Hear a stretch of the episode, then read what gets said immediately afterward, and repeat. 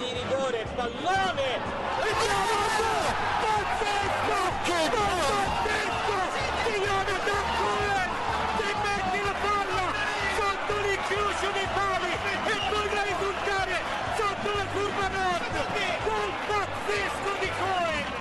I came to Pisa because I want to improve myself and I want to achieve my target to play in Europe.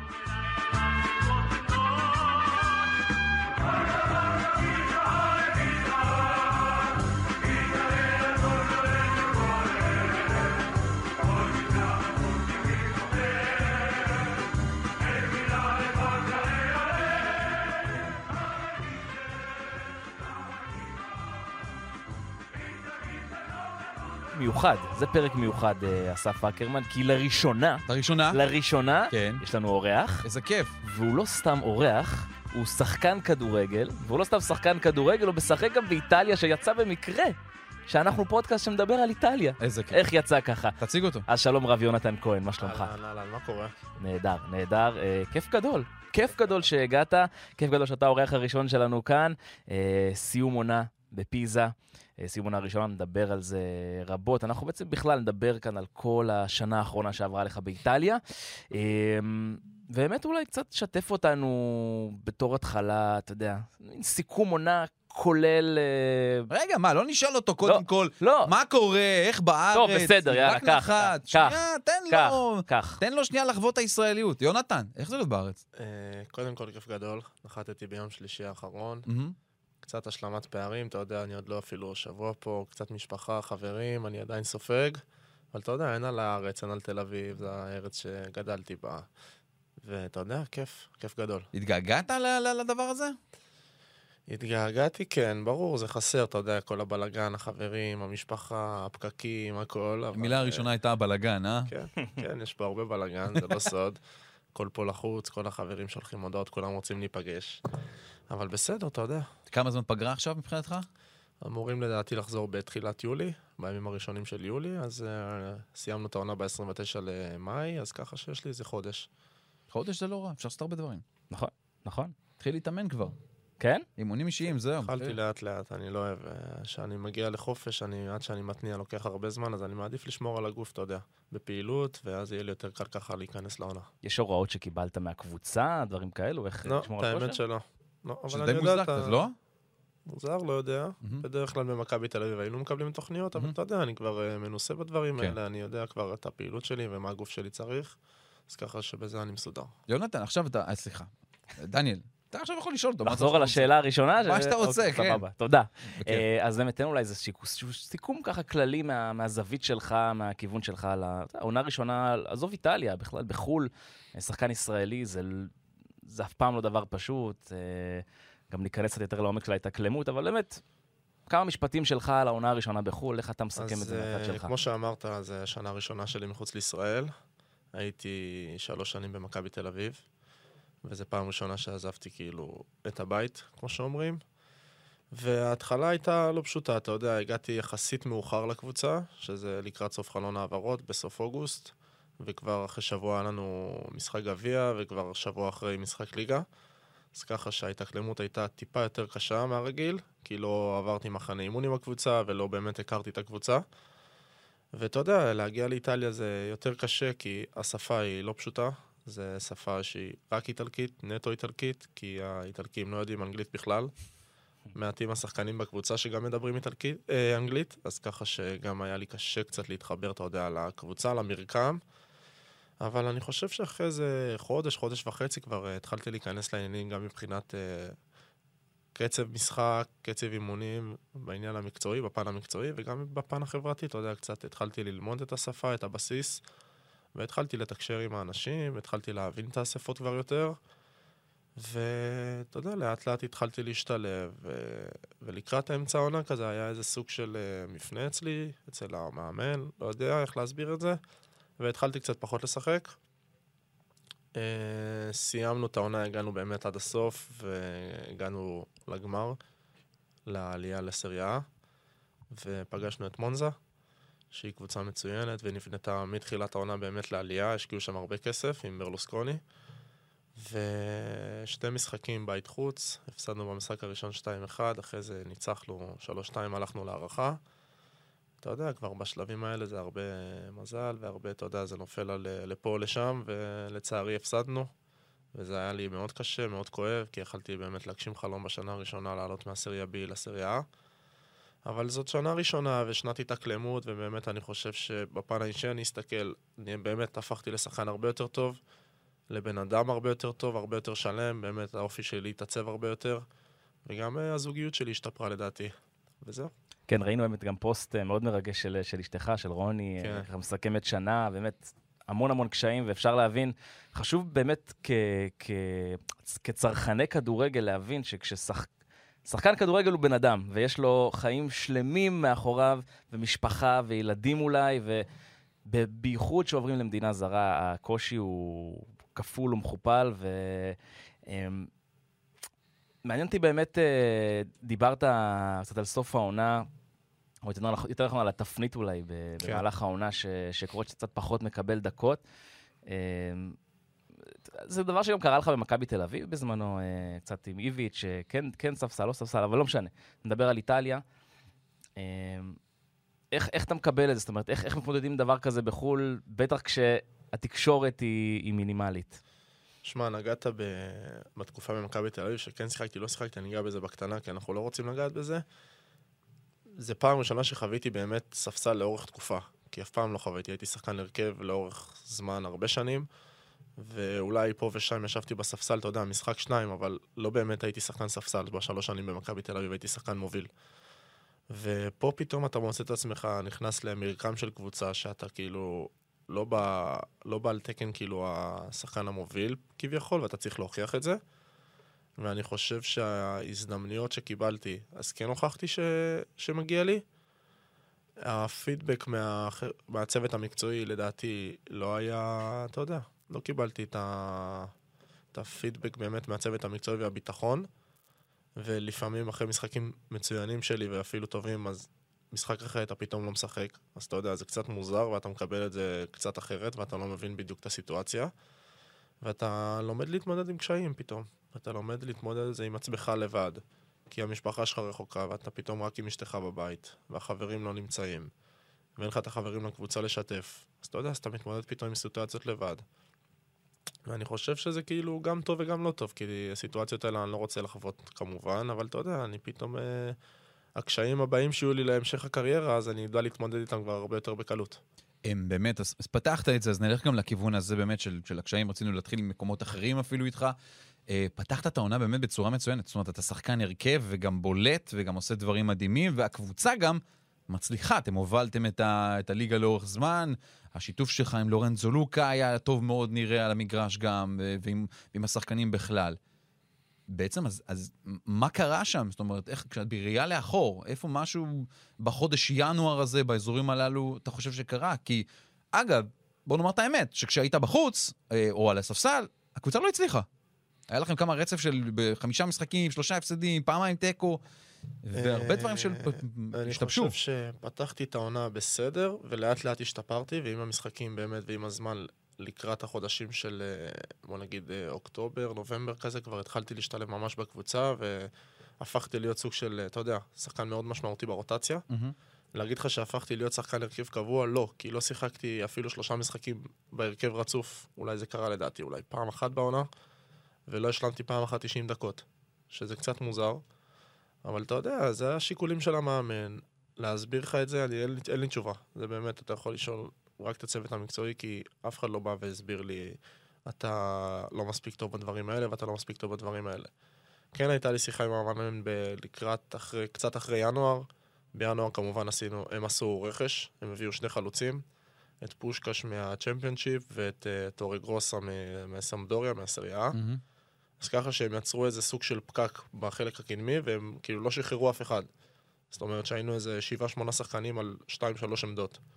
מה שיצר לדעתי הרבה עומס על העמדות האלה, וככה יוצא מצב שרק שתיים משחקים, אז פתאום ארבעה, חמישה שחקני התקפה יושבים על הספסל, אז פתאום הוא עושה איזה שתיים, שלוש שינויים, אז אתה פתאום מוצא את עצמך לא משחק, משחק אחרי משחק. אז כמו שאמרתי, היה לנו שיחה בינואר עם המאמן, הוא קרא לי לשיחה, והוא כן אמר לי דברים טובים, הוא אמר לי שהשתלבת בקבוצה כבר, והוא מאוד מאוד, והוא הוא מרוצה מאוד מהקצב שלי באימונים, והוא מרוצה מהמשחקים האחרונים, זה שאולי טיפה פחות קיבלתי דקות, זה שיקולים אה, מקצועיים טקטיים למשחקים, אבל הוא כן רואה את עצמי שחקן מאוד מאוד, בוא נגיד, משמעותי בסגל. מהמם. אבל שהמשיכו הימים, כאילו לא, לא שיחקתי ולא לא קיבלתי את ההזדמנויות באמת להמשיך. כעסת עליו?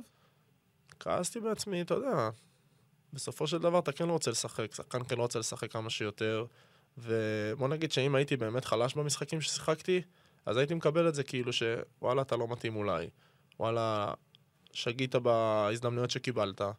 אבל כן, אני זוכר שבמשחקים ששיחקתי והייתי בהרכב וכן שותפתי, אז גם ניצחנו, וגם היינו במקום הראשון. ואתה יודע, דברים, אה, אני לא, אני פחות אוהב להאשים ולהסתכל אחורה ועכשיו אה, להגיד הוא אשם והוא אשם, אני מסתכל רק על עצמי ואני שואף להשתפר כמה שיותר. אתה יודע, אני, יצא לי לשדר כמה משחקים של פיזה במהלך העונה, לראות הרבה מאוד גם מהם. אז אתה יודע, היו משחקים שנתת גול, נתת בישול לשער השני, ואז דקה 65, כאילו, אוקיי, אני מבין, אתה רוצה לתת standing ovation, אבל זה לא עושים בדקה 65, עושים בדקה 85. בדיוק. יצאת. אני זוכר שמשחק ששידרת אותי נגד אה, ויצ'נזה לדעתי, שהיינו בפיגור 2-0, וכבשתי לפני הירידה למחצית 2-1, והיינו במחצית לא טובה, פיזה, ואז פתחנו את המחצית פשוט בסערה, ואני חושב שהייתי מצוין, ואת כל המהלכים התחילו דרכי, וגם התחלתי את המהלך של השער השני, ועשינו 2-2, ובאמת היינו במומנטום, והרגשתי ממש טוב, והרגשתי במשחק, והרגשתי שאנחנו הולכים להפוך את המשחק. ופתאום חילוף ראשון, ואתה מוצא את עצמך בחוץ. אז אתה באמת לא מבין את הדברים האלה, וזה קצת מוזר. אבל אה, עוד פעם, אמרתי לך, אני לא אוהב להסתכל עכשיו אחורה ולהאשים, אני באמת מסתכל לעונה הבאה ואיך אני משתפר יותר. אני שואל רק על הרגשה האישית שלך, כאילו, פתאום אתה רואה את, השם, את המספר שלך עולה. הרגשה מבאסת מאוד, באמת. כאילו, אתה יודע, שאתה מרגיש טוב במשחק, אז אתה לא רוצה להתחלף, ושאתה מרגיש את זה כמובן לאורך זמן, שאתה מהמוחלפים הראשונים, ואתה לא באמת משלים 90 דקות, ואתה לא מקבל את הרצף הזה של המשחקים לקבל ביטחון. אז זה קצת גם פוגע לך בביטחון במשחק, שאתה יודע שכל פעולה שלך, אתה עכשיו אה, נבחן פה, ובעצם אם אתה תעשה איזה 2-3 פעולות, אין לך את הגב מהמאמן שהוא באמת ייתן לך את הפידבק הזה. אבל בסדר, אמרתי לך, אני פחות אוהב להאשים, ואני רוצה עכשיו להשתפר לקראת העונה הבאה, שבאמת אף אחד לא ייגע בי. בוא רגע נדבר באמת עליך, כי אתה לפחות עושה רושם כבן אדם עם ביקורת עצמית מאוד גבוהה, ובאמת רצון כל הזמן להשתפר. אמ, נלך אחורה בעצם, היה, איזשהו בילדאפ לפני שהגעת, באיטליה. אה, יש עיתונאי בשם אה, ג'יאנלוקה דימרציו, מכיר אותו? שמעתי את השם. אחד העיתונאים הכי מוכרים הוא התחזק באיטליה. קצת בטוויטר, למרות שהוא כבר חזק, כן. הוא הכיר אותו אפילו יותר. כן, כן, עיתונאי ברמה בינלאומית, והוא מסקר את איטליה, והוא, והוא הוא עשה כתבה עליך, אה, ותיאר את כל ההגעה שלך כמבצע צבאי, הייתה אולי קבוצת וואטסאפ עם אבא שלך והסוכן, והצעות משכתר וממונזה, אה, ושהייתה שיחה עם, אה, עם קלאודיו קיאליני, והוא כתב, שחקן ברמה כזאת לא נראה, לא נראה בפיזה הרבה זמן.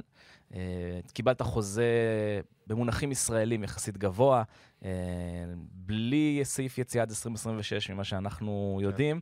אה, זאת אומרת, זה מראה שבנו עליך, בנו עליך. אה, ואני שואל, מהסתכלות שלך על פיזה, יכול להיות שפיזה התאכזבה ממשהו? קודם כל, כל המבצע הצבאי וזה, זה קצת גדול. ברור. ברור, זה תקשורת, זה תקשורת. היה- אבל זו הייתה העברה קשה. היה העברה, הייתה תקופה לא פשוטה עם מכבי תל אביב וכל נושא ההעברה. Uh, בסופו של דבר זה כן צלח בגלל ההתעקשות של פיזה, שהם באמת לא הרפו וכל הזמן העלו את הדרישות שלהם למכבי תל אביב. בסופו של דבר היו לי הרבה שיחות עם קלאודיו לפני שהגעתי, הוא באמת דיבר איתי הרבה, והוא הסביר לי את השאיפות של המועדון, איך המועדון משחק בשיטה של ה-4-4-2 יהלום, לפעמים בשלוש בלמים עם שתי חלוצים. והוא כן אמר לי שחסר לו בהתקפה שחקן עם רגל שמאל, באיכויות שלי, שיודע להבקיע שערים. והוא כן מאוד משך אותי, אתה יודע. לגבי שיחות עם המאמן לא היו לי. יכול להיות שעל זה אני קצת מצטער, שלא קיבלתי את הפידבק ממאמן עם מה הוא רוצה ממני, מה הוא דורש ממני. ושיחות רק עם קלאודיו בעצם היו לי, ובאמת הגעתי לשם אה, וחשבתי באמת שאני אקבל את המפתחות להוביל את הקבוצה. להגיד לך שקיבלתי את זה לא במאה אחוז, כי לא באמת מה, מהרגע הראשון שהגעתי שיחקתי 90 דקות לאורך 4-5 משחקים, ואז אתה יכול לבחון אותי אם באמת אני יכול להוביל את הקבוצה או לא יכול להוביל את הקבוצה. אז קיבלתי בהתחלה טפטופים, ואז לאט לאט באמת הוכחתי שכן מגיע לי וכן שיחקתי, ואני חושב שבדקות ששיחקתי, בדקות המעטות, בוא נגיד, כאילו בפן שלי, שהייתי משחק 90 דקות, הייתי רגיל לשחק 90 דקות כל משחק, אז פתאום אתה יוצא דקה 60-65, המשחק נפתח באמת, אז קשה לך לבוא לידי ביטוי לאורך זמן. וקצת הביטחון שלך נפגע עוד פעם, כי אתה עובר למדינה זרה, ואתה לא באמת נמצא עם השחקנים הקרובים שלך, עם החברים שלך, עם השפה שלך, אז ככה שזה גם קשה מאוד להתרגל למשחק החדש ולחברים החדשים. אז אתה יודע, באמת, אולי פחות היו סבלניים איתי, ופחות נתנו לי את באמת הביטחון שהייתי צריך. אבל uh, אתה יודע, עכשיו עברתי את שנת התאקלמות, שנה, שנה הכי קשה, בוא נגיד ככה, לליגיונר שיוצא החוצה. ואני חושב ששנה הבאה תראה הרבה יותר טוב. כשאתה מגיע הביתה אחרי משחק כזה, מה קורה? יש אה, רגעים שאתה מגיע ואחרי משחקים, בוא נגיד ככה, שפחות הולך גם לך וגם לקבוצה, אז אתה מגיע מבואס, ואתה, אתה יודע, אתה רק עם אשתך, אתה לא בעצם עם המשפחה, ואתה יודע, האס.אם.אסים זה לא באמת החוויות שאתה חווה, אתה יודע, אתה מגיע הביתה ואשתך קצת מבואסת, ואני קצת מבואס, אבל אתה יודע, מזה מתחזקים, מזה מתחשלים. היא זאת שהרימה אותך, אבל? Uh, היא הרימה אותי הרבה, אבל אני חושב שאני גם הרמתי אותה יותר, כי אני. בוא נגיד, היותר חזק בכדורגל, כאילו, ומבין את הסיטואציות לפעמים, אז הייתי צריך להסביר לה, כאילו, היא באמת לא הייתה מבינה, כאילו, היא אומרת לי, כאילו, איך, אה, איך אתה לא משחק, כאילו, אני רואה אותך שאתה משחק טוב, וכאילו, למה הוא מוציא אותך, למה ככה ולמה ככה. אתה יודע, אז אתה מסביר לה שלפעמים זה החלטות של מאמן, ולפעמים הוא רואה אותי בעין אחרת, כאילו, אולי באמת לא הייתי טוב מהצד שלו, כאילו, אתה יודע, בסופו של דבר מאמן וקבוצה רוצים להצליח, אז הוא לא רוצה להכשיל אותך בכוונה. נראה שאתה יודע, אחד האנשים שאולי היו לך במועדון קשר טוב איתם זה קלאודיו קיאליני. אה, המנהל הספורטיבי. אגב, מי שלא יודע, קלאודיו קליני, האח התאום כן. של ג'ורג'ו קליני, אה, שהבלם של יובנטוס לשעבר, בדרך ל-MLS. Mm-hmm. יצא לך איתו, להחליף איתו עוד כמה מילים שם באמצע? כי הוא כנראה האיש שמדבר אנגלית יחסית, כן. ו... כן, דיבר, היה לי כמה שיחות איתו, ולפעמים הייתי שואל אותו, כאילו, אני לא מבין למה אני לא משחק, כאילו, אני עושה אולי משהו לא טוב באימונים, הוא כאילו, המאמן לא מדבר אנגלית, אולי אתה יודע, mm-hmm. כאילו, מה, מה קורה שם. הוא אמר לי שהכל בסדר, כאילו, מבחינת הנתונים של ה-GPS אתה מתאמן מצוין, ובמשחקים ששיחקת היית טוב, זה החלטות של המאמן, אתה יודע, בסופו של דבר מאמן מחליט, ולא המנהל המקצועי, בגלל זה יש מאמן.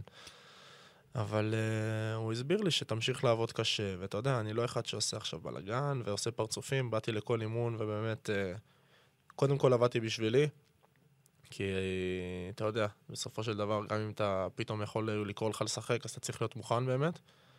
ואתה יודע, בסופו של דבר הייתי מרוכז יותר בעצמי מאשר במסביב של למה הכל לא בסדר בשבילי, וזהו. המאמן, לוקה דיאנג'לו, הוא ממשיך עונה הבאה עם כמה שאתה יודע? ממה שאני הבנתי צריכים להודיע בימים הקרובים, לא, כאילו סופית עוד לא הודיעו לנו. רגע, והחלטה... כמה היית רוצה שהוא ימשיך עכשיו? שאלה קשה. שאלה קשה, כן, אתה יודע, שמע, בסופו של דבר המאמן לא נתן לי באמת לשחק יותר מדי.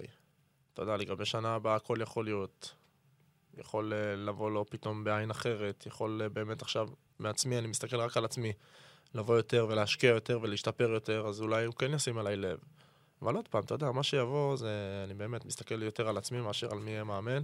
רוצה לבוא ולתת את המאה אחוז שלי, והשמיים הם הגבול בשבילי. ממה שאני קורא בתקשורת האיטלקית, לא בטוח שהוא ימשיך, עונה הבאה, לוקה דאנג'לו, כי בסופו של דבר הוא לא הצליח במשימה שלו לעלות, אבל יכול לא בטוח שפיזה מוצאת כרגע איזשהו תחליף אחר. כרגע. תיארת פה באמת לא מעט קשיים, ולמזלך, אולי במרכאות, אתה לא בדיוק לבד באיטליה. זאת אומרת, איטליה מדינה גדולה, אבל יש דור פרץ, יש אה, סוף פוטגורנו, והם חוו קשיים כמעט זהים לשלך העונה, אה, מבחינת, אה, אתה יודע, המשחק בין ספסל לדשא. יצא לך לדבר איתם, להתייעץ איתם, לשמוע על הקשיים שלהם אולי? עם סוף פחות הייתי בקשר כי אני פחות מכיר אותו. כן היה לנו איזה שתי מפגשים בנבחרת לדעתי, והוא גם בא אליי לארוחת שישי, הזמנתי אותו, כי הוא היה גר שם לבד. אז סוף היה אצלי בארוחת שישי, אבל בשיחות יום-יום פחות היה לי איתו, יותר עם דור, כי הוא דור, הוא חבר. Mm-hmm. אז אה, כן, אתה יודע, היה לנו את אותם, אה, דיברנו, כאילו, כל אחד אה, באמת שפך את מה הוא עובר בקבוצה, וזה באמת היו סיפורים מאוד דומים. כי גם הוא הגיע לקבוצה, כאילו, שיחסית קיבל סכום יפה, והוא בא על תקן שחקן הרכב, והוא דור באמת התחיל בהרכב. ופתאום לאט לאט הוא נדחק כזה ופחות שיחק, מה שכאילו היה דומה קצת אצלי. ואתה יודע, מנסים להרים אחד את השני, כן הייתי אצלו פעמיים בוונציה, וכן ביקרתי אותו, וגם, אתה יודע, לא הרגשתי באמת לבד, כי לפעמים ההורים שלי הגיעו לביקורים, וחברים הגיעו לביקורים, וגם חברים של חברות של אשתי. אז אתה יודע, לבד לא באמת חווינו, כי באמת, אה, אתה יודע, איטליה זה לא רחוק, זה שלוש וחצי שעות אה, נסיעה. טיסה, ואתה יודע, היה חוויות, באמת צברתי הרבה חוויות, לא היה לי רק קשיים, בוא נגיד ככה. וכל העניין הזה של הדיבורים וזה, אז כן, היה את החוויות האלה עם דור, וכן דיברנו הרבה, וכן ניסינו להרים אחד את השני, וזהו. כי כמו שאמרנו, יש של- שלושה ליגיונרים אה, באיטליה, אני לא חושב שיש, אולי חוץ מבלגיה, אה, עוד מדינות שזה, שזה קורה בהן. אה, אתה יודע, עכשיו, שחקן אחד שפחות משחק, מילא, שניים, אולי אבל שלושה, זה כבר אני... אני חושב אני- שלגבי סוף שכל- זה בסדר, ברור שכל אחר. מקרה סוף- לגופו, לא, אבל אני סוף רוצה... הוא- סוף הוא עדיין היה בגיל נוער. ברור, ברור, ברור, ברור לי, אבל עדיין, ובוא, יונתן ודור זה שני שחקני נבחרת ישראל, גם סוף עכשיו, אבל שחקנים שגם יצאו מישראל כשחקנים מאוד מאוד בכירים, אה, שחקנים מובילים בקבוצה אלופה. והאם אתה יכול לשים את הנקודה למה, למה זה קורה לכם? זאת אומרת, מה ההבדל? איפה, איפה הפערים האלה פוגשים את הכדורגלן אני הישראלי? מבין את השאלה שלך, אני חושב שהשנה הראשונה, להסתגל לכדורגל האיטלקי הוא מאוד קשה. במיוחד שאתה בא ממועדון כמו מכבי תל אביב, שאני ודור הגענו, שאתה בא למשחקים ואתה משחק מול קבוצות שבעיקר מסתגרות, ואתה מנסה לפצח בונקר, ואתה 70-80 אחוז נוגע בכדור, ואתה מקבל יותר ביטחון במשחק, וזה בעצם המשחק במכבי תל אביב. אתה בא באמת בעליונות, ואתה בא לשלוט במשחק. ורוב המשחקים גם אתה מנצח. ואז אתה בא לכדורגל אחר בעצם, לשיטות אחרות, למשחק אחר, לקבוצה שהיא כביכול לא מעל הרמה של הליגה. דור במיוחד, שהוא בקבוצה תחתית בליגה האיטלקית, שהליגה האיטלקית היא פנטסטית. ורוב המשחקים אתה בא להסתגר, ואתה פחות נוגע בכדור, אז אתה יודע, הוא, צר... הוא היה צריך להסתגל לזה, וזה קשה, ולדעתי השנה הראשונה שלו היא קשה מאוד להסתגל, ואני חושב שבשנה הבאה, אם הוא יישאר שם, ואני מאחל לו להישאר כמה שיותר באירופה, הוא יהיה הרבה יותר טוב, הוא יבין יותר את המשחק, והוא יתחבר יותר, ואני בטוח שהוא ישחק יותר. וגם בנוגע אליי, אז אתה יודע, אז אתה מגיע למשחק שהוא, שקבוצות באות פתאום לשחק כדורגל, גם אם זה המקום ה-13 והמקום ה-14, המשחקים הם מצ'אפים של 50-50, כאילו אין לך משחקים קלים בליגה. ואתה פתאום אה, הולך קצת טיפה לאחורה בהגנה, ופתאום לפעמים לא לוחץ, מה שהייתי רגיל באמת במכבי תל אביב ללחוץ כל הזמן ולשחק עם הכדור כל הזמן. אז אתה יודע, אז המשחק הוא שונה, ופתאום המערך הוא שונה עם שתי חלוצים פחות עם אגפים. אז uh, צריך להסתגל, ואני חושב שהשנה הראשונה של ההסתגלות היא הכי חשובה והכי קשה. אני חושב שבשנים הבאות uh, תראו דברים אחרים הרבה יותר טובים. כמה באמת הם, אתה יודע, מכיר את זה ברמה האישית לפחות, ממה שאני עוקב, כמה מקדשים את הטקטיקה? הרבה מאוד. קח אותנו ללוח אימונים שבועי. כמעט ארבע פעמים בשבוע מתייחסים לטקטי, והאימונים הם בעיקר טקטיים, ועל הסיסטם, ואיך אנחנו מתקיפים ואיך אנחנו מגינים. באמת הרבה בילדאפים, 10 על 0 של התקפות והתקפות והתקפות, יכול לקחת גם שני אימונים שלמים, רק על ה- איך אנחנו מתקיפים את היריב, שאיך הם באים לשחק כמובן, והרבה וידאוים, ובאמת, הרבה טקטיקה. אתה יודע, פפ גוארדיולה ועוד מאמנים, לואיס אנריק, אנשים שבאו מספרד, תמיד אמרו, למדנו כדורגל באיטליה. אתה גם מרגיש את זה? כן, חד משמעית, אני חושב שאני מבין הרבה יותר את המשחק.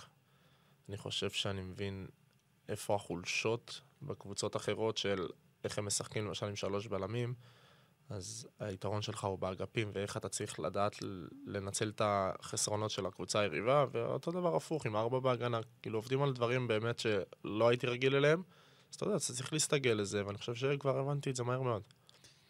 תגיד, למה אתה גר בלוקה ולא בפיזה? אה, שמע, אני הגעתי באוגוסט יחסית מאוחר, וכבר התחילה העונה, אז גרתי בשבוע הראשון במלון. ואז חיכיתי שאשתי תגיע, שתארוז את כל הבית וכל הדברים, ואז היא הגיעה, וחיפשנו דירה באמת אה, מודרנית וגדולה, ועם הרבה חדרים, שיוכלו להגיע אלינו חברים ומשפחה שיוכלו ללון אצלנו. ובפיזה כזה, אתה יודע, זה כמו אירופה כזה, הכל ישן, הכל... אה, אם אתה מוצא משהו גדול, אז אתה יודע, זה טיפה מכוער כזה, לא מודרני, לא זה... אז uh, המשכנו עוד איזה שבוע, שבועיים לגור במלון, שזה גם הייתה, היה קשה להתאקלמות שלי, שהייתי מגיע למשחקים, אתה יודע, כשאתה בא ממלון זה משהו אחר, אתה כן. לא גר בבית, אתה לא אוכל טוב, אתה לא ישן טוב. ואז uh, מצאנו שתי משפחות ישראליות שגרו בלוקה, והם התחילו לחפש לנו דירות. ואשתי רוני התחילה לחפש איתם בזמן שאני במלון ובאימונים, והיא פתאום מצאה איזה דירה בלוקה. ובאזור... באמת מדהים, אין דברים כאלה, במרכז של לוקה בחומה. ומצאנו שם דירה עם שלושה חדרים, ובאמת מרווחת, כמעט 200 מטר, אפילו טיפה יותר. שלושה חדרים 200 מטר. כן, משהו באמת... נדל"ן זה שווה הרבה. זה משהו- רק סלון 100 מטר. כן. וואו. משהו, משהו באמת מפנק מאוד, כל הדברים, כל החברים והמשפחה שהגיעו לנו באמת התפנקו ב... כמו מלון חמישה כוכבים באמת. והיה כיף, אתה יודע, זה חלק מהחוויה שלך, שאתה נהנה בבית שלך, כי הבית הוא באמת הכי חשוב שאתה גר באירופה, כי אין לך את באמת הבילויים ואת הזה, אז אתה באמת אה, נהנה בבית, מרגיש בבית. ומתחת לבית יש לנו חנויות וברים ומסעדות ובתי קפה, ובאמת נהנינו מכל רגע באמת, חווינו את החוויות האלה שמה. וזה גם לא רחוק מפיזה, זה 25 דקות נסיעה. אז ככה אתה יודע שבאמת בקטע הזה הסתדרנו. באופן כללי, טיילת לא מעט באיטליה, יצא לך. כן, יצא לי, היה לנו איזה יומיים חופש, הייתי אז ברומא, ופירנצה אנחנו נוסעים הרבה, ואתה יודע, מטיילים הרבה ורואים מקומות. מה הכי אוהבת? אה, שמע, להגיד לך שטיילתי עכשיו בכל איטליה, לא. לא ראית קמצוץ ממנה. הבנתי שאיטליה יפה מאוד בקיץ, כל החופים כן. וזה, ועוד לא הייתי שם ועוד לא חוויתי את זה, אבל אני חושב שאם אני אשאר שם שנה הבאה, אז אני אנסה לחוות עוד טיפה. אתה יודע, אבל רומא מהממת, ופירנצה יפה, והמקום שאנחנו גרים יפה, ופיזה לא רע, ויש שם חופים, ובאמת מקומות יפים. איטליה באמת מדהימה, יש מקומות לך מדהימים. המלצה, המלצה לכל מי שמקשיב, ועוד יש עוד זמן לטוס, אתה לא רחוק גר מרימיני. רימיני זה בצד המזרחי קצת ממך. אוקיי, שם יש את החופים באמת מטורפים. אוקיי. אני ארשום- רימיני ואנקונה. זה ארשום לפניי. מקומות שצריך ל- ל- להגיע אליהם. אתה יודע- אתה יודע איך רואים שהוא עוד לא נחת אה, בישראל? אני מציץ על השעון שלו, זה עדיין שעון איטליה. שמת לב לזה? אתה מכוון- לשעון איטליה. יפה. אה, לפני שנחזור רגע לכדורגל, אתה יודע, אתם שומרי כשרות וזה, איך מסתדרים עם האוכל? האוכל באיטליה הרי זה הסיפור אולי. אה, מאכל אהוב, דברים אה, כאלה. אוכל באמת פנטסטי. פסטות מדהימות, פיצות, באמת ברמה מאוד גבוהה. שמע, אה, אני שומר בשר חלב, עכשיו להגיד לך שגם חזיר אני לא אוכל, אבל בשר עכשיו כשר וזה, אז לא, לא הגענו לשם. בשר אכלנו. האוכל האהוב עליי באיטליה זה הריזוטו. באמת, חולה ריזוטו התחלתי לך. ואתה אוכל מלא שמן זית, ובאמת הם חולי שמן זית. צריך להיזהר מאוד עם האוכל שם. מאוד מאוד מאוד. ואתה יודע, פסטות מדהימות, פיצות, באמת, כל הדברים, באמת, האוכל הוא מדהים. וואו, וואו. בוא רגע נחזור לדשא. אה, היה רגע אולי שיא שיא בעונה הזו, אני גם, אה, אני באתר של ערוץ הספורט, וזה רגע שחגגנו אותו מאוד. אה, השער שלך מול בנבנטו. כן. יד על הלב. זה פוקס או בכוונה הדבר הזה? לא. לא פוקס, אני אגיד לך, לא עכשיו כיוונתי לחיבור, אבל ראיתי את השוער טיפה בחוץ ואמרתי שאני אבעט חזק לכיוון הזה. שזה או שזה יהיה טיפה קרוס כזה, אתה יודע שמישהו זה, או שזה ילך לשער באמת. היה רגע באמת מדהים, רצתי לקהל, לקורבה שלנו, והיה טירוף, ואני שמח מאוד שגם ניצחנו את המשחק הזה משער שלי. אבל עוד פעם, כמו שנגענו בהתחלה טיפה, אתה עושה משחק טוב, ומנצחים 1-0 משער שלך, ומשחק אחרי נגד פארמה לדעתי זה היה בחוץ, מהמם. ואתה לא משחק ואפילו לא מתחמם. אז כאילו אתה...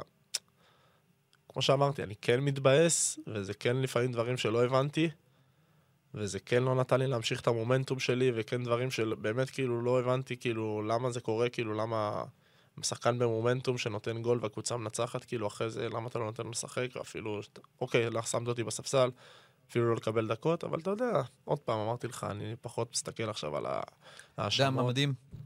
הוא שאל שאלה אותך, שבעצם רצתה להרים לך.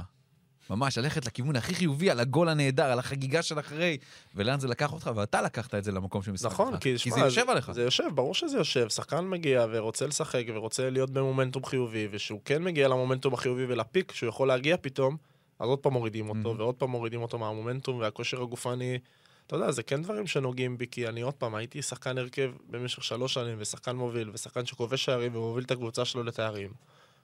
וכואב לי, גם מבחינתי וגם בשביל הקבוצה, שלא באמת חוו אותי ב-100% את היכולות שלי. אז זה כן, זה כן כואב לפעמים. וכן צובט אותי קצת, אבל אתה יודע, עוד פעם, הפנים שלי עכשיו הם כבר לשנה הבאה, ושמיים הם הגבול. עזרו לך מנטלית? מישהו? תוך כדי בזמנים האלה? אה, אבא שלי בעיקר, המשפחה שלי, אתה יודע, באמת אמרו לי כל הזמן להישאר חזק, וכל הזמן אמרו לי את הסיכומים נעשה בסוף, והסוכנים שלי כמובן, הקצבים ושלומי בן עזרא, ובעיקר בעיקר אשתי, אתה יודע, שהיא חווה איתי את היום-יום, ומנסה להרים אותי כמה שיותר, ואתה יודע, אתה אחרי משחק, פתאום יש לך איזה אימון בוקר שלא שיחקת, ואתה יודע, אתה לפעמים קצת מבואס, אבל אה, אתה יודע, חברים לקבוצה אמרו משהו? כל הזמן ניסו להרים אותי, באמת, החברים לקבוצה באמת, אה, אנשים באמת מדהימים. מי החבר הכי טוב שלך בקבוצה?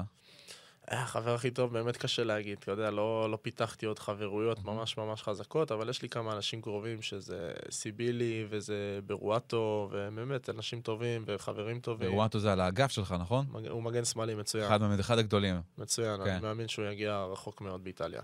כן, ורואטו באמת שחקן טוב שם בפיזה. שיתוף פעולה ביניהם עבד פשוט מדהים. שיחק אה, ב... הוא שיחק ביובנטוס, כן. הוא היה בצ... בבוגרים של ביובנטוס, הוא יצא איתם למחנות אימונים, באמת, שחקן מצוין. אמ, קח אותנו אז לחדר ההלבשה שם קצת, הכל באיטלקית מן הסתם, אבל אה, באיזה שלב אתה מתחיל כבר להיכנס ולהיות אה, נוכח הרבה יותר? מדבר שמע, קצת? ש- כשהייתי בישראל, אז הייתי מאוד דומיננטי בחדר הלבשה. אתה יודע, אתה מגיע לחדר הלבשה ישראלי, אז הכל צחוקים והכל כיף והכל, אתה יודע, אתה מגיע באושר באמת. ופתאום אתה מגיע לחדר הלבשה שלא דוברים את השפה שלך ואתה באמת לא מבין כלום בהתחלה, בחודשיים שלושה הראשונים אתה באמת לא, כאילו אתה שומע סינית. ואתה יודע, זה קשה, אתה פתאום לבד עם עצמך בתא שלך, ואתה בורח קצת לחדר כושר, כי אתה לא מבין באמת את השפה, ואתה Mhm. בורח קצת למקומות אחרים, ואו שאתה יושב ומנסה כזה להבין את הניואנסים ואת הצחוקים, אבל עוד פעם, זה לא זה, החדר הלבשה זה מאוד קשה, זה החדר הלבשה זה ה... זה לדעתי זה המקור כוח של השחקני כדורגל, באמת שם שופכים הכל ומדברים על הכל, ואתה יודע, שם אתה באמת צובר את החברויות הטובות עם החברים שלך לקבוצה. אז אתה יודע, לקראת סוף העונה כזה כבר התחלתי להתחבר, התחלתי להבין, התחלתי לזרוק את המשפטים שאני למדתי והבנתי כבר.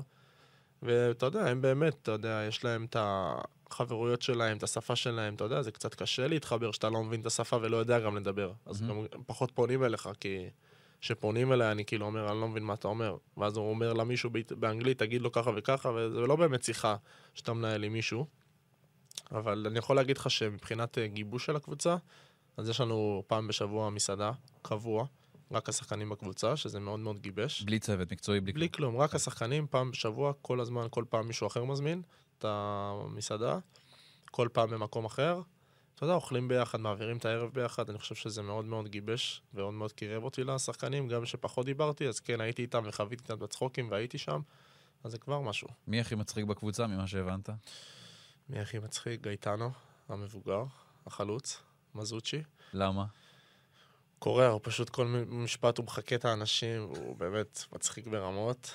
ובאמת יש שם אה, חוש הומור אה, אחר משלנו, והם באמת אנשים מאוד מצחיקים. תן לנו סיטואציה הכי כיפית שהייתה לך בחדר הלבשה. אה, לקראת סוף ה... שעלינו לפלייאוף, אז באימון בוקר אחרי זה היה לנו ארוחה, כל הקבוצה הביאו על האש והכל, ובירות ושתייה וודקה, ובאמת עם הצוות המקצועי, עם כולם כאילו כזה, אתה יודע, סוג של כזה נשבור distance כזה, שעלינו לפלייאוף. מהמם. אז הייתה אחרי ה... הייתה ארוחה אחרי האימון, כזה שולחן ארוך כזה של אה, סטייקים ו- והכל והכל מהכל, ושתייה וזה, ושותים, והתחלתי לשתות שם, וזה, אתה יודע, התפרקתי כזה, והיה מוזיקה, והתחלנו לרקוד, וצחוקים וכאפות, ובאמת נפתחתי שם קצת יותר, וזהו, אתה יודע, חוויה כזאת שאני אזכור. יפה. ועם הקהל? היה איזה קשר, כאילו אתה... היית הולך קצת בעיר, מזהים? אה, שמע, לא גרתי בפיזה, נכון. אבל כשהייתי הולך אז כן היו מזהים, וכן אה, תמונות לא כמו פה, באמת, התרבות היא שונה. פה כל שנייה עוצרים אותך לא ותמונה, וזה לא, לא משגעים, אומרים אה, פורצה כהן, פורצה פיזה, כל מיני כאלה צועקים מהצד, אבל לא, לא משגעים אותך. אבל שמע, יש לנו לפיזה קהל מדהים, באמת. מדהים, מדהים, מדהים, ואני חושב שבמשחקים האחרונים שכבר התחיל להתמלות ב-100%, בגלל ההגבלות של הקורונה, היה מאוד קשה לנצח אותנו בבית, והם נותנים לנו דחיפה מטורפת. אז זה הזמן באמת לספר. יונתן אולי מכיר את הסיפור מההיסטוריה, אם מישהו סיפר לו, אבל לספר באמת על הקהל של פיזה קצת יותר. אולי אתה יודע מהסיפור שאתה לא מכיר. בעונת אה, 2015-2016, ג'נאו גטוזו הגיע לאמן את הקבוצה, אוקיי. שהיה במילאן, אחרי שהוא עזב, פרש, אימ- אימן כמה מקומות, אחרי הסיפור שלו ביוון. הוא העלה אותם מהסריה צ'י לסריה בי. העלה אותם. ובעונה שלו, אח- אחרי זה, בסריה בי, הדברים הלכו קצת יותר קשה. הם היו למטה בתחתית, הם לא כבשו כמעט שערים, לא ספגו הרבה, זה דבר יפה. אבל באיזשהו שלב הבעלים שם התחיל לעשות צרות, רצה לפטר אותו. עכשיו, ג'נארו גטוזו, האוהדים היו מתים עליו. פיגורה. לא רק הפיגורה, יותר מזה. אחד האוהדים המפורסמים ביותר בתוך הקורבה של, אה, של פיזה, חלה. חלה במחלה די קשה, שהיה צריך לקבל גם את העזרה. וג'נארו גטוזו העמיד את אחד החולצות שלו, האיקוניות מליגת האלופות, למכירה פומבית, כשאת כל הכסף הוא מקדיש לאותו בן אדם ולטיפול בו. באותו רגע הוא נכנס ללב של האוהדים של פיזה ברמות מטורפות. ואז התחיל גם הפיוד, הבלגן בין האוהדים לבין הבעלים, כי הוא רצה לפטר אותו. כן. האוהדים של פיזה פשוט השתוללו. הם ב- לקראת אחד המשחקים, שהם היו צריכים לנסוע לצ'יטדלה, חסמו את האוטובוס במשך ארבע שעות, ולא נתנו לאוטובוס לנסוע. פשוט ככה, האוטובוס רצה לצאת מה- מה- ממתחם אימונים, ולא נתנו לו. אבל עכשיו, זה לא היה 30 איש, זה 4,000 איש שמגיעים לחסום את האוטובוס ולא נתנו להם. במשך ארבע שעות השחקנים ספונים בתוך האוטובוס, לא יכולים לצאת כבר. ועד שהבינו אה, שהמינהלת הסירי B אומר להם, אם אתם לא באים למשחק, זה הפסד טכני. אז בסוף הצליחו להגיע והמשחק נפתח אה, באיחור רב. זה מקרה אחד. במקרה השני, אחרי שכבר גטוזו אמר, אה, תשמע, אתה לא משלם כסף פה לאנשים, לבעלים. אני מוכן, אל תשלם לי שקל, אל תשלם לי אגורה, יורו אחד, אבל קח את כל המשכורת שלי, תשלם לאיש משק, תשלם לשחקנים, לצעירים פה. מזה הם חיים מהדבר הזה. ובאיזשהו שלב ברעיונות בתוך, אה, בתוך איטליה הגיעו מסקאי, הגיעו מה- מהמקומות הגבוהים, העיתונים הכי גבוהים שיש, ומהתקלי תקשורת, כדי לראיין את גטוזו ולהבין את הסיטואציה בתוך המועדון, כי בסופו של דבר היא מועדון אה, קטן הייתה בתוך סריה B, למטה בתחתית. וזה הפך לכותרות מאוד גדולות שם בתוך איטליה. וזה כמובן, אה, הבעלים פיטר אותו בסופו של דבר. הוא לא רצה, הוא לא הסכים שהוא יישאר בקבוצה, כי הוא הלך נגדו ממש את הראש בראש. ואז באותו זמן גם היה בלאגן עם האצטדיון פתאום של פיזה. הם לא היו יכולים לארח באצטדיון. הם שיחקו מול יציאים ריקים. אבל היציאים היו ריקים. אבל בחוץ לא. כי למשחקים של פיזה פתאום הגיעו 6,000 צופים שהיו רק מחוץ לאצטדיון. הם לא ידעו כלום מה קורה בפנים. ובסופי משחקים, כשפיזה הייתה מנצחת, וזה קרה, הם היו משחקים רק 1-0, לא הצליחו כמעט יותר מזה, הם היו מטפסים על הגדרות של האצטדיון כדי לחגוג עם הקהל שהיה מחוץ לאצטדיון, כי הוא אסור לו להיכנס.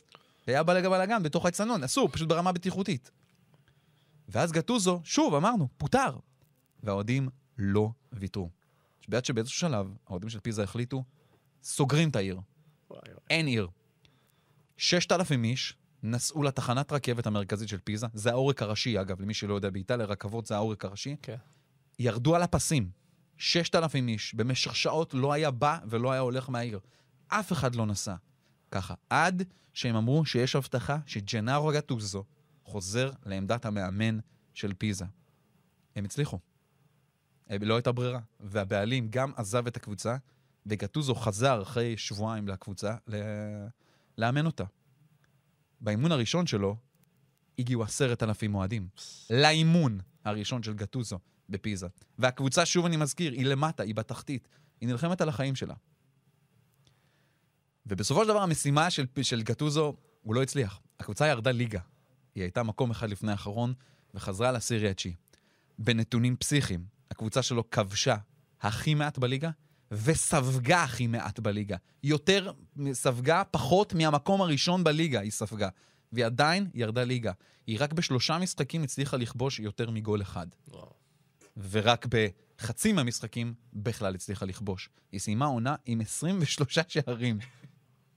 מטורף. ספיגה. זה כלום, ולקבוצה שירדה ליגה. לדעתי אחריו הגיע אז דיאנג'לו, נכון. ואז הוא העלה אותם. אחר כך הגיע לוקה דאנג'לו, ובעצם העלה אותם ונשאר uh, עד העונה. זה סיפור על האוהדים המטורפים של פיזה, שאתה משחק עבורם. שמע, כמו שנגעת, הקהל הוא באמת פנאט ברמה שהוא חולה את הקבוצה. אני יכול להגיד לך שהיה לנו משחקים מאוד מאוד חשובים לפעמים בעונה, משחקי תפנית, והוא היה מגיע לאימון, וזה לא קהל שמגיע כמו פה לאימון, ואני יכול להגיד לך, מגיע קהל פה לפני דרבים וכאלה, מגיעים 500, 600, מגיעים 2,000, 3,000 צופים לאימון, ומעודדים, ואבוקות, ורימוני עשן, והם באמת מרעידים פתאום את המתחם אימונים, באמת קהל מטורף, באמת, אני אוהב לשחק מול קהל שהוא באמת דומיננטי, וזה היה, כל משחק בית, זה היה כל פעם מרגש מחדש, ואני יכול להגיד לך שבמשחק האחרון מול מונזה, שפתחנו ב-2-0 בדקה תשיעית, מה שקרה באצטדיון, הייתי בטוח שהוא קורס. הוא היה על סף קריסה, אני יכול להגיד לך שנכנסו איזה 3,000-4,000 אנשים שהם בלי כרטיסים. כאילו, היה יותר מהאנשים שמותר. היה, יש, המצטיין מכיל 6,000, אה, 16-17 אלף, היו קרוב ל-22 אלף צופים באצטדיון, וזה היה פשוט מטורף, מטורף, מטורף. ואחרי ה-2-0 שאתם רצים לקהל, מה זה? התרבות שם באיטליה היא לרוץ אחרי גול לקהל. אז אתה יודע, אני גם חוויתי את זה שאחרי הגול נגד בלמנטו אתה רץ לקהל פתאום, שזה משהו אחר, כי הקהל הוא רחוק מהשער, זה לא כן. כן. שכמו בארץ, אתה פשוט רץ מאחורי השער ואתה כאילו על הקהל. צריך לרוץ את הריצה הזאת מסביב לשלטים, ואתה רץ בדשא כזה, ועד שאתה מגיע לקהל, אבל באמת טירוף מוחלט. דיברת פה על, אה, על גטוזו, יצא לך לפגוש כל מיני דמויות אה, אייקוניות איטלקיות אה, בשנה האחרונה? לא, לא, אבל ממה שראיתי במשחק האחרון שלנו נגד מונזה, היו קיאלינים ומלדינים באצטדיון. מהמם. אז uh, לא פגשתי עוד, uh, אתה יודע, אתה יודע, שיחקתי נגד בופון, ראיתי אותו וזה, אבל... וגם פלסיו מברשיה, ונסטה שלדעתי היה מאמן של פורזינונה לדעתי באותו זמן גם. אולי, לא יודע, לא זוכר, לא שמעתי אולי, אבל לא, לא ראיתי איזה משהו מיוחד. וכשאתה יודע, בהסתכלות, אה, זה סיריה B, צריך לראות משחקים של הסיריה מן הסתם, והרבה. ואני עוקב תמיד, גם לפני שהגעתי לאיטליה. ואיך אתה רואה את העונה הזאת, המאבק באמת? היה מאבק מטורף לדעתי, ובאמת הפתעה שמילן זכו, כי אני חשבתי שאינטר תיקח. אינטר, לדעתי, קבוצה יותר טובה, שיחקה כדורגל יותר טוב, אבל מילן פשוט לקראת סוף העונה כבר הפסיקו, הפסיקו לספוג שערים. באמת, מנצחים פתאום 1-0, 1-0, 1-0, ואינטר כל פעם ציפו למידע שלהם, וזה לא קורה, ופתאום אינטר מועדת מול אמפולי שמובילים 2-0, ודברים כאילו הזויים. ופשוט הגיע למילן, אתה יודע, בסופו של דבר מי שלוקח אליפות מגיע לו. ואני חושב שמילן עשו עונה מטורפת, באמת, שחקנים ברמה מאוד גבוהה. יצא לך ללכת לראות משחקים קצת, משהו? או לא. שלא היה זמן יותר מדי? לא, לא היה לי זמן יותר מדי. כן, קשה יותר. גם הנסיעות רחוקות, זה, פתאום 3-4 שעות ממילאנו ומטורינו, אז ככה אתה יודע שיש לך אימון, אז אתה קצת עייף לנסוע עכשיו, ואת הדברים האלה, את המרחקים האלה, שאז אחרי זה אתה חוזר גם, זה 8 שעות בדרכים. לא פשוט, אבל הכל ראיתי בטלוויזיה והתרגשתי באמת. היה לך Sky Italia? או שראית פה לא, בערוצים ראיתי? יש לי את ה Israel TV, אז אני רואה עם, עם השדרים שלכם, ועם אה, רז אמיר ואורן קדוש ואיתך, ובאמת אה, מבסוט. יצא לך קצת לצרוך תקשורת איטלקית, אה, להבין שם, אתה יודע, כי פה התקשורת היא מאוד דומיננטית. אני אה, גם כשהייתי פה בקושי קראתי כתבות, אתה יודע, לפעמים זה היה מגיע אליי דרך חברים ששולחים לי, או אשתי שקוראת ומעבירה לי, אבל פחות מתחבר, וגם פחות מבין את השפה, אז ככה שבכלל כבר לא, לא התייחסתי. Google Translate.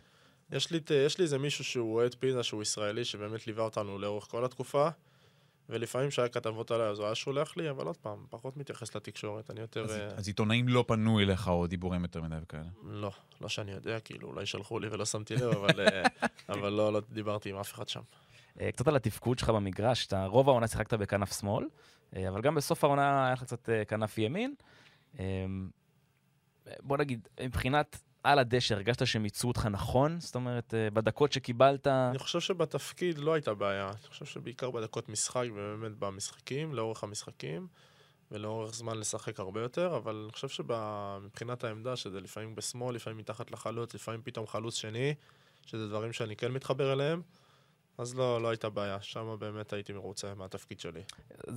העלית את עניין החלוץ, כי זו שאלה שאתה... אני רוצה לשאול אותך עוד מתקופתך במכבי תל אביב, כי כשאני רואה אותך משחק, האינסטינקט שלי זה שאתה חלוץ. כאילו, יש לך חושים של חלוץ, אתה גולר, התנועה שלך היא מעולה, מסיים בראש, ב- בשמאל. במסיבת. עיתונאים, ועכשיו ישבתי למסיבת עיתונאים כשהוא הגיע, הוא אמר ל- לכתבים האיטלקים, אני second striker. כן, אני חושב שהתכונות שלי הבולטות הן בעיקר חוש התמצאות ברחבה, הסיומת בנגיעה באמת, והניצול מצבים שזה, שזה לדעתי הכי חשוב לחלוץ, שבאמת אתה מגיע למצב שתיים אז אתה תיתן את האחד, ופחות, פחות, פחות הדריבל, ופחות, אתה יודע, הכ- הכדרור, שזה גם דברים שאני טוב בהם, אבל עוד פעם, התכונות הבולטות שלי זה באמת הסיומת וההצטרפות לרחבה והתנועה ברחבה, וכמו שאמרת, כן. בגלל זה אני טועה, כי אני מסתכל על הסטטיסטיקות שלך, אתה יודע, ב- בישראל 14 שערים, 13 שערים, 14 שערים, זאת אומרת, דו-ספרתי זה, זה, זה המינימום מבחינתך, עונה שעברה ארבעה שערים.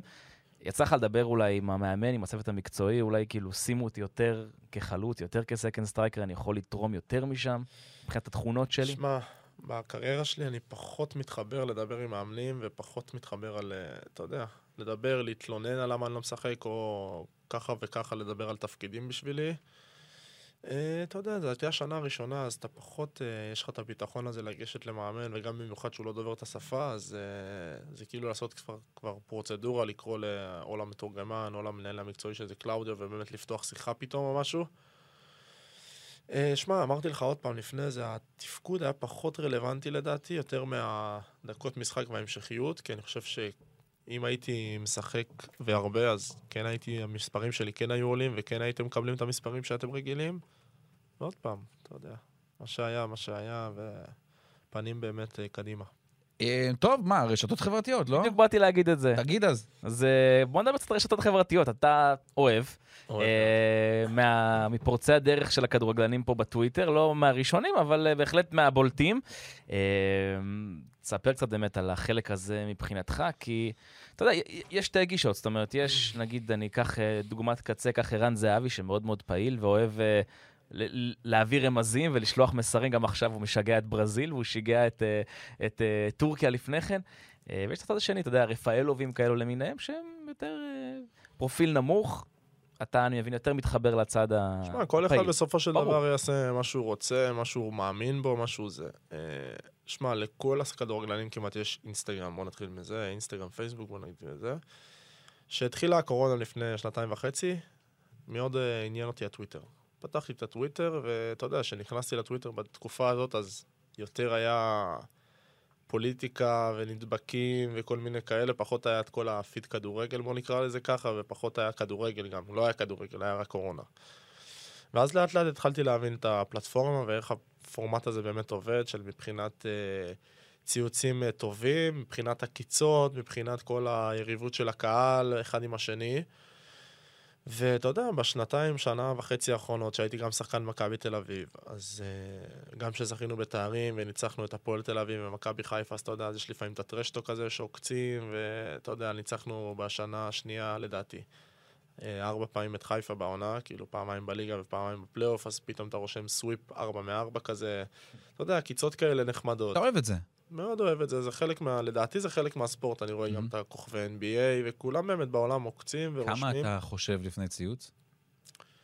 לפעמים לא הרבה, לפעמים כן חושב, אבל עוד פעם, אני חושב שמה שאתה חושב, אתה צריך באמת לזרום עם זה, כי זה, כי זה אתה בעצם. כשאתה חושב יותר מדי, אז עוד פעם, אתה רושם את הדברים האלה של הפוליטיקלי קורקט הזה, נכון. ובאמת הקהל לא באמת מתחבר אליך אם אתה לא חושב על דברים יותר מדי.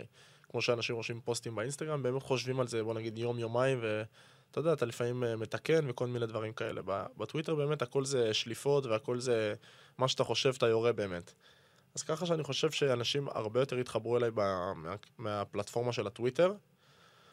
ואתה יודע, היה את הציוץ האחרון שעכשיו היה עם אה, חיפה ובאר שבע, ששם באמת לדעתי נחצה גבול מסוים, שהגיעו כבר לא אליי, שאני באמת יכול לספוג את הדברים האלה, ואני רגיל לדברים האלה של אה, הקנטות וקללות מאוהדים, שזה חלק, אתה יודע, מהספורט, והכל בסדר, אני מקבל באמת באהבה. אבל כשמגיעים, אתה יודע, לאשתך ולאחים שלך ולאחי... ולאחיות של אשתך, זה קצת, אה, אתה יודע, קצת, אה, כמו שרשמתי, זה באמת הורס את הכיף של הפלטפורמה באמת, והעקיצות, שאם אנשים לא יודעים לקבל את זה, אז אתה יודע, לפעמים אולי אתה לוקח איזה צעד אחורה, להגיד לך שאני אפסיק אה, לצייץ בגלל זה? לא, אני לא אפסיק בגלל אנשים שרוצים להרוס ובאמת לקלל דברים. אבל אני חושב שזה פורמט מאוד חשוב, ובאמת כן להכיר את הספורטאים בדרך אחרת, ולא רק דרך המגרש. ומאוד מאוד התחברתי לזה. אז אני אשאל אותך ככה, אתה היום מצייץ, אתה יודע, בעברית. אתה משחק באיטליה, אולי נכון יותר לפנות לקהלים אחרים? אולי לקהל של פיזה? אולי זה יכול לעזור לך? אני חושב. שרוב העוקבים שלי, אם לא כולם, הם עוקבים ישראלים בטוויטר. ואני לא יודע כל כך כמה הפורמט הזה ב... אני גם רואה בשחקנים בקבוצה, אין לאף אחד לדעתי טוויטר שמישהו מצייץ או משהו. אז ככה שאני חושב שרוב העוקבים שלי הם ישראלים, אז ככה אתה יודע שאני יותר נוגע לדבר הזה. אולי בהמשך באמת אני אתחיל אה, לרשום באיטלקית, כמו שלפעמים אני רושם באינסטגרם, לפעמים אני רושם באנגלית ואיטלקית, עברית ואיטלקית, כי אני באמת מקבל פידבק באינסטגרם מאנשים איטלקים, מהאוהדים, אז אני כן רוצה לפנות אליהם. אבל uh, בטוויטר עוד לא קיבלתי איזה פניות מאוהדים איטלקים או משהו, אבל אני אחשוב על זה, אתה יודע. בכיף. עצות בחינם. כן. אה, אקרמן, אתה. לא, אני... מתקרבים כבר לסוף, זהו. אני אומר לעצמי, אוטוטו הוא חוזר לאיטליה, הולך ליהנות שוב מהאוכל הטוב, ובעיקר אני מקנא בסיפור הזה. לא הייתי שם הרבה זמן, כמה חודשים. כן, כן, גם אני. אני לא באת לחגוג. את האליפות במילאנו? לא באת לחגוג? לא, אבל כל ישראל הרגישה את זה, אל תדאג. כל ישראל הרגישה טוב, טוב מאוד. אה, אגב, אה, אבל אל תדאג, נבוא שנה הבאה, יש לנו ליגת אלופות עכשיו, כן. יהיה קבוצה טובה, אנחנו נבוא, נבוא לפיזה, אני מאוד מאוד רוצה לבוא לארנה גריבלדי. יש חדר נוסף, לא, סלון- סלון 150 מטר. הכל לא חסר בסדר, מקום. אני מוכן גם לישון במלון בלוקה והכל טוב. באהבה. אתה לא רק כדורגל, אתה חולה כדורסל, אתה אפילו מפלרטט כאן עם שדרי הערוץ אה, ברשתות, אם זה עידו גור, עודד אלפרין, אה, מהו זמן? האוזמן, ספר קצת על הצד הזה בך. כן, שמע, אני אוהב ספורט. מאוד מאוד אוהב ספורט. אני גם רואה טניס, ווימבלדון, כל הדברים האלה. אבל לכדורסל אני באמת מתחבר, אני מאוד אוהב לראות. גם את הכדורסל הישראלי שלנו, גם את ה-NBA טיפה, אבל השעות קצת, אה, אתה יודע, שעות הפוכות, אבל בעיקר את היורוליג. אני באמת חולה את היורוליג, אני אוהב את המפעל הזה. כדורסל באמת מצוין. למה, אבל מה מה עושה לך את זה בכדורסל? לא יודע, אוהב את המשחק, מעניין. אתה יודע, כל פעם יש סל, כל פעם יש אירוע, כל פעם יש איזה משהו. מתחבר למשחק. אוהב לשחק גם, אתה יודע, עם חברים, אוהב לזרוק קצת וזה, אבל אתה יודע, מתחבר, לא יודע, אוהב את הספורט הזה. אם עכשיו מכבי סל מגיעה למילאן או משהו כזה, זה משחק שאתה... חד משמעית. אתה הלכת? יצא לך להיות? לא, לא הייתי, אבל אם, אם הם היו משחקים, הייתי מגיע לפיינל פור, בפלייאוף למשל, אם הם היו פוגשים את מילאנו, הייתי נוסע בוודאות. מגניב. נו, ואתה ואתה אוהב את ההתכתבויות בטוויטר איתם, עם עודד ועם אה, עידו? כן, כן. גם שם לפעמים אני עוקץ אותם וזה, אבל אה, כן, אני אוהב, אנשים אה, חכמים ומבינים את המשחק באמת ברמה גבוהה, אז ככה אתה יודע שזה כיף מאוד. יפה, אז התחלנו עם כדורגל, סיימנו עם כדורסל, היה באמצע האוכל, אפשר ללכת לישון. כן, כן, נראה לי נהדר. כן. מה, מה אתה מאחל לעצמך אולי לשנה הקרובה? השנה הקרובה קודם כל בריאות, כמו ששמרתי על עצמי השנה, ברוך השם לא הייתה לי שום פציעה, שזה חשוב מאוד, ו... ואתה יודע, הלוואי, אה, ואם אני אשאר בפיזה זה באמת להשפיע יותר, ובאמת להיות חלק מרכזי, וגם אה, להגיע לאן שאנחנו רוצים באמת, ואני חושב שאחרי השנה הזאת אז הרעב עוד יותר גדל, ובאמת להגיע למקומות 1-2 ולהעפיל מה... מהמקומות האלה, או שלהגיע לפלייאוף, וגם שם כבר, אתה יודע, אתה כבר עם קבוצה עם ניסיון, שיודעת מה היא עברה. אז אתה יודע, באמת יותר להיות בורג מרכזי לדעתי, ולעבוד עוד יותר קשה, ולחוות עוד חוויות, ועוד אה, גם לעבור קשיים, שזה חלק מהכדורגל, ולעצב את עצמי בתור שחקן, בתור אישיות. ובאמת בריאות לכולם, לכל עם ישראל, לנו, אמן. שאלה לסיום, עכשיו חבר שלך ממכבי תל אביב, נגיד, אה, יוצא לאיטליה, יוצא לאירופה. הטיפ הראשון שהיית נותן לו כ- כליגיונר. קודם כל, לקחת את הכל באיזי, כי יש שם קשיים באיטליה. שמע, זו מדינה מאוד קשה, הכל שם עובד מאוד לאט, אבל גם לנסות כמה שיותר ללמוד את השפה יותר מהר. גם אני לקחתי על עצמי את ההתחלה, טיפה הזנחתי את זה, ואם אני אשאר שם באמת בעונה הבאה, אז אני אקח את זה סדר עדיפויות ראשון, כי זה הכי חשוב, כי אתה יכול להסתדר עם הכל. Alla prossima, גרצי. alla prossima intervista ci parliamo italiano insieme. גרציה מילה. פורצה פיזה. פורצה פיזה. יונתן כהן, תודה רבה רבה לך תודה. רבה, תודה רבה לכם. כן, וברקע קצת אה, נשים עוד איזה, לא את ההמנון של פיזה כמו שאמרנו בהתחלה, וברקע יש לנו עוד איזה שיר ככה אהבה לקבוצה הנהדרת הזאת מצפון איטליה. חן חן, אסף אקרמן, תודה לך. תודה רבה לך, דניאלה, דניאלה מקדווינצ'י. כל פעם השם שלך מקשה עליי. תודה רבה חברים, אנחנו נשתמע בפרק הבא. עוד. ביי ביי.